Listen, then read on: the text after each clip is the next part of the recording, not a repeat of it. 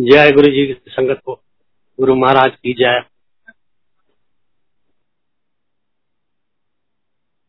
मेरी प्यारी संगतों, दोनों हाथ जोड़ के प्रणाम। मैं गुरु जी का, अपनी आंटी का एक सत्संग करता हूँ।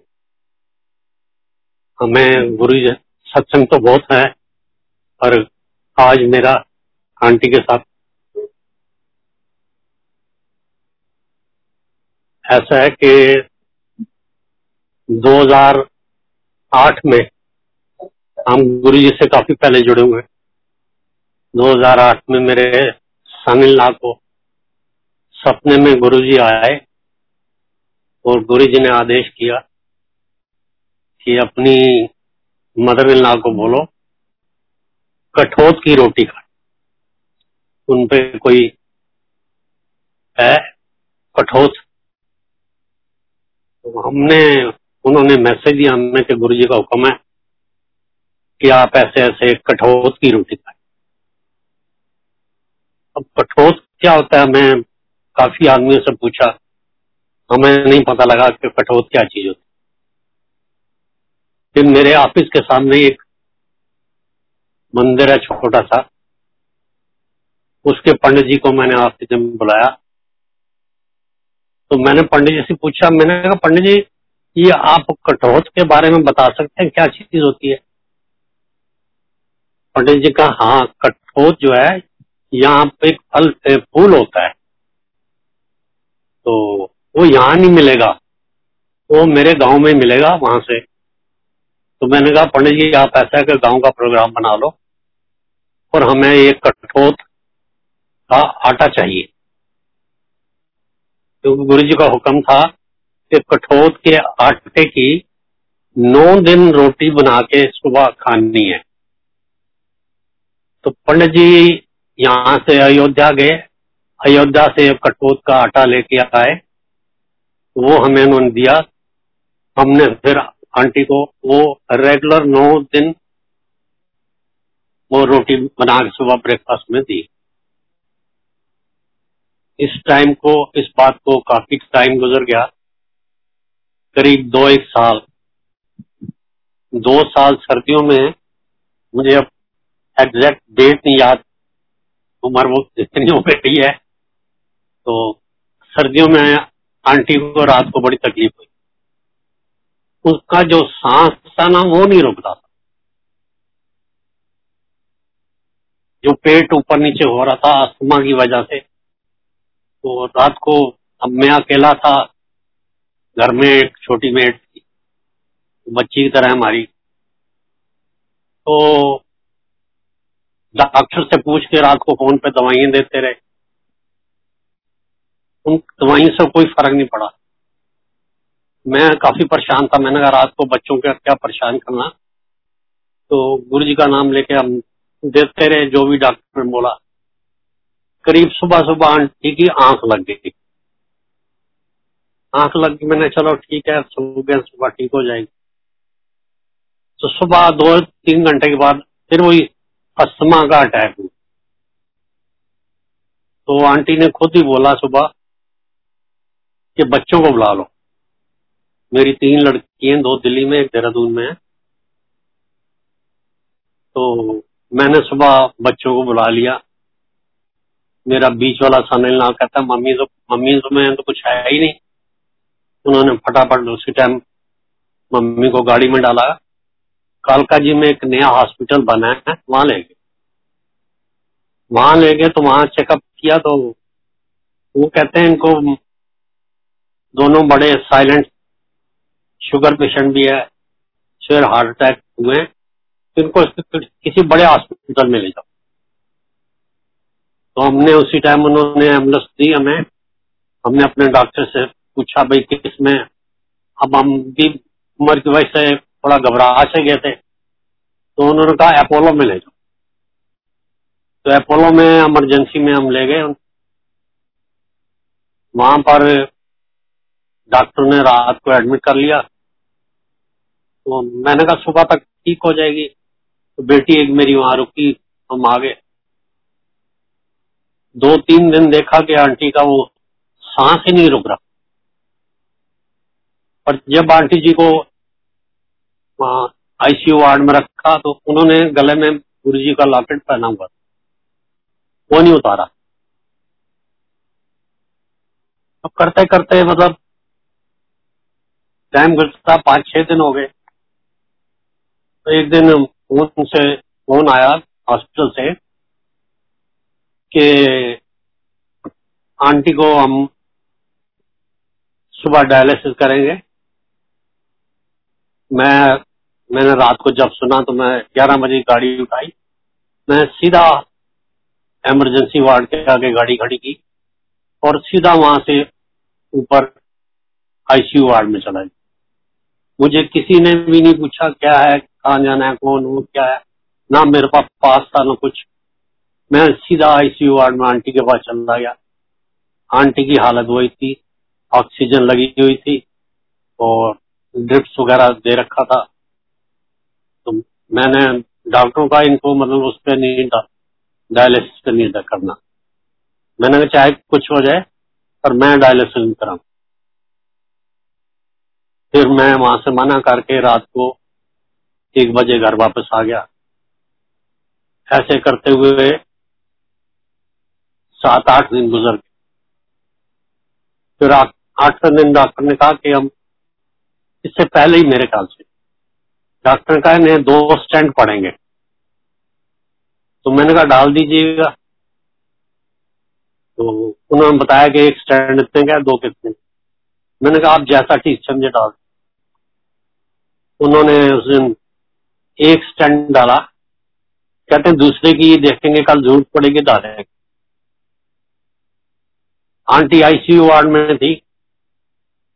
9वें दिन आंटी को वहां से रूम में शिफ्ट किया। गुरु महाराज की कृपा से स्टंट की जरूरत नहीं पड़ी, आंटी थोड़ी सांस उसका ठीक हो गया। कोई रूम अवेलेबल नहीं था, उनका एक डीलक्स रूम खाली है, अगर आप हो तो उसके कितने चार्जेस। मैंने कोई भी है जो भी कर लीजिए, आप क्या करें।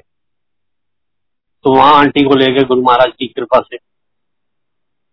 तो एक गुरु जी का ही बस वो था, गुरु महाराज की इतनी कृपा हुई कि शाम को मेरा सुनील ना कहता है पापा देखना सुबह मम्मी को छुट्टी देंगे, क्योंकि गुरु जी ने कहा था ना कि 9 दिन रोटी इनको खिलानी है। तो ठीक 9 दिन हो गए थे। सुबह 10वें दिन गुरु महाराज की कृपा से हमें डिस्चार्ज मिल गया।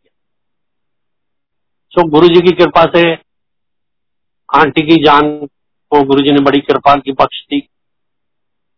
गुरु जी की हमारे पे इतनी ब्लेसिंग है दोनों पे ही, हम बता नहीं सकते। हम जब कभी भी बड़े मंदिर जाते थे तो रश होता था, तो गौरव अंकल एक बहुत बढ़िया ही हमारे बच्चे की तरह है। तो आंटी ने कहा गौरव अंकल हमें पास बना दिया करो ताकि हमारी गाड़ी डायरेक्ट आ जाए। गौरव बोला कि आंटी आप मेरी मम्मी हो, मैं आपका पास हूं ना, आपको जब चाहे जी चाहे आप आ जाओ, आपको कोई रोक टोक नहीं है। दीपक को बोल दिया। खैर गौरव की बड़ी कृपा से हमें उसने पास भी दे दिया और बड़ा ही ख्याल रखा हमारा। हम जब भी जाते हैं गुरु महाराज के यहाँ, बस ऐसा ही समझो वीआईपी जाके हमें ट्रीटमेंट मिलता है। गुरु जी की कृपा, बड़ी कृपा रहती है गुरु महाराज की। गुरु महाराज के यहाँ हम वहां जाते तो उस टाइम बड़ी थोड़ी संगत होती थी। तो उस टाइम क्या था, सोमवार को मंडे को, हर मंडे को ना कुछ पुरानी संगत, कोई क्या बना के लाता था, कोई क्या बना के। ऐसा लगता था हमें जैसे कि हम यहाँ पिकनिक मना रहे हैं और बैठे लोग बात जो अंदर जाओ ना, अंदर गुरुजी के समाधि के बाद बाहर एक सीढ़ी है, एक सीट बनी हुई है बैठने की, वहां पर सामान रख दिया जाता था और वहां से फिर गुरुजी का जो भी होता था सबको सर्व किया। मैं और आंटी एक दिन जैसे ही एंटर हुए तो वहां हम बच्चे बैठे हुए थे, एक अपने सरदार जी आते थे, उनका लड़का था, मुझे नाम तो उनका याद नहीं, तो भागता हुआ आया, गुरुजी आगे, गुरुजी आगे, गुरुजी आगे।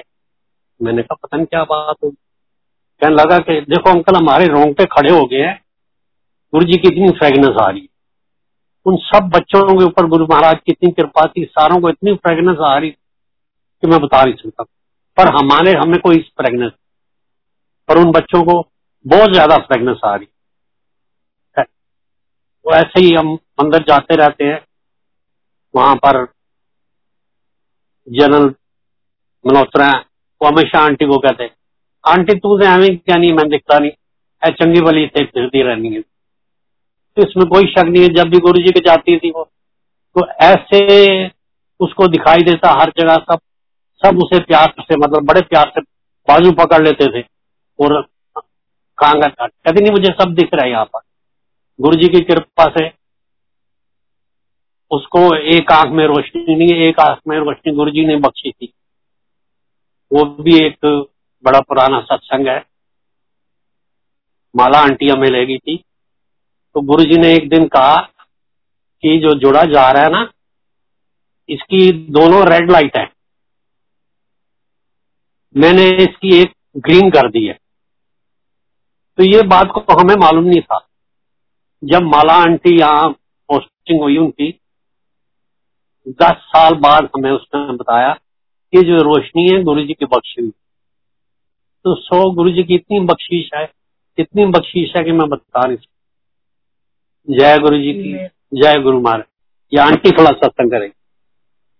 जय गुरु जी, सुंदर जी जय गुरु जी, बच्चों जय गुरु जी, सारे संगत परिवार को जय गुरु जी।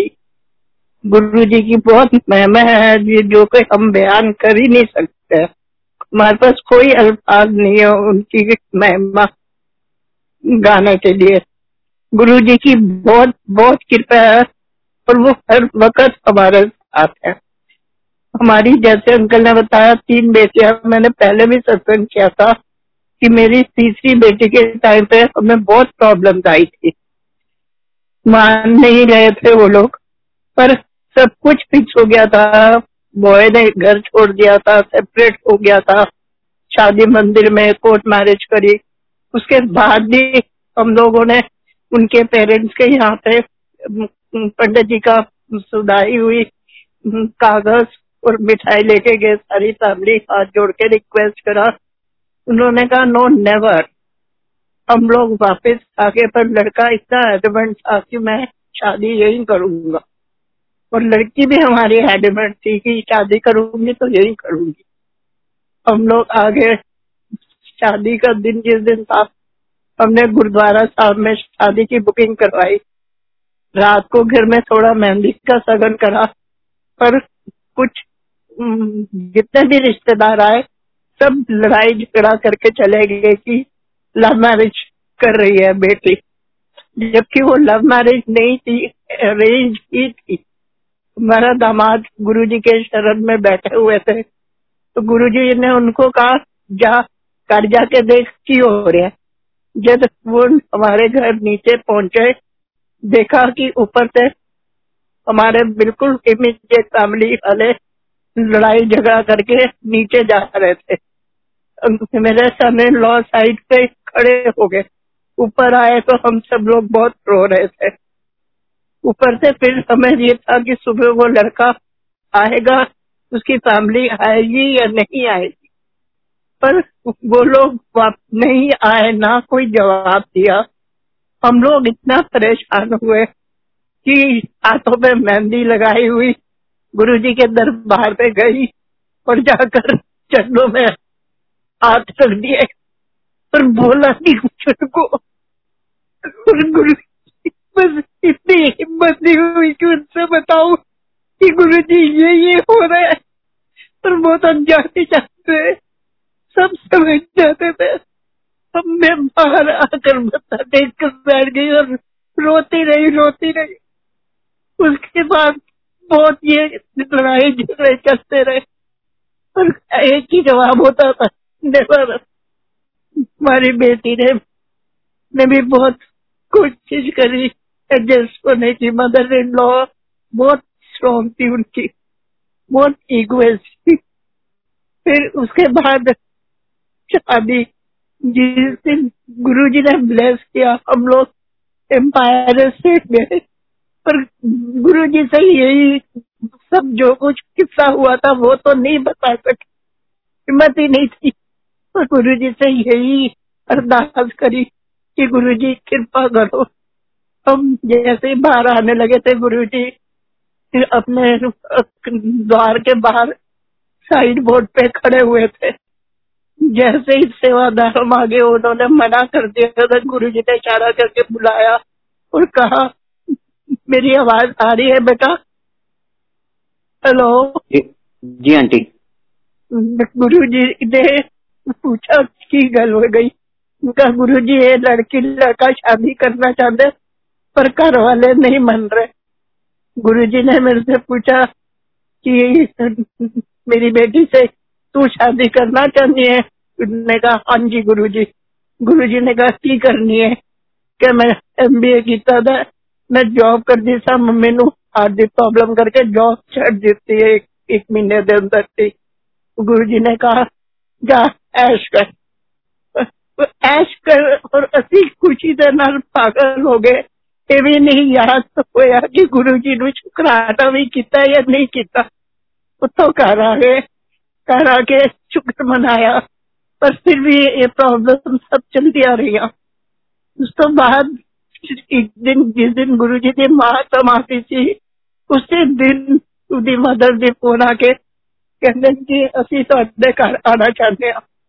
ਇਸ ਦੌਰਾਨ ਮੇਰੀ ਬੇਟੀ ਨੇ ਕਾਫੀ ਅਨਸਰਟਨ ਸਟੈਪਸ ਚੁੱਕੇ ਸਨ। बस उन्होंने हाथ देके इसमें रखे और सारी लाज रखी है।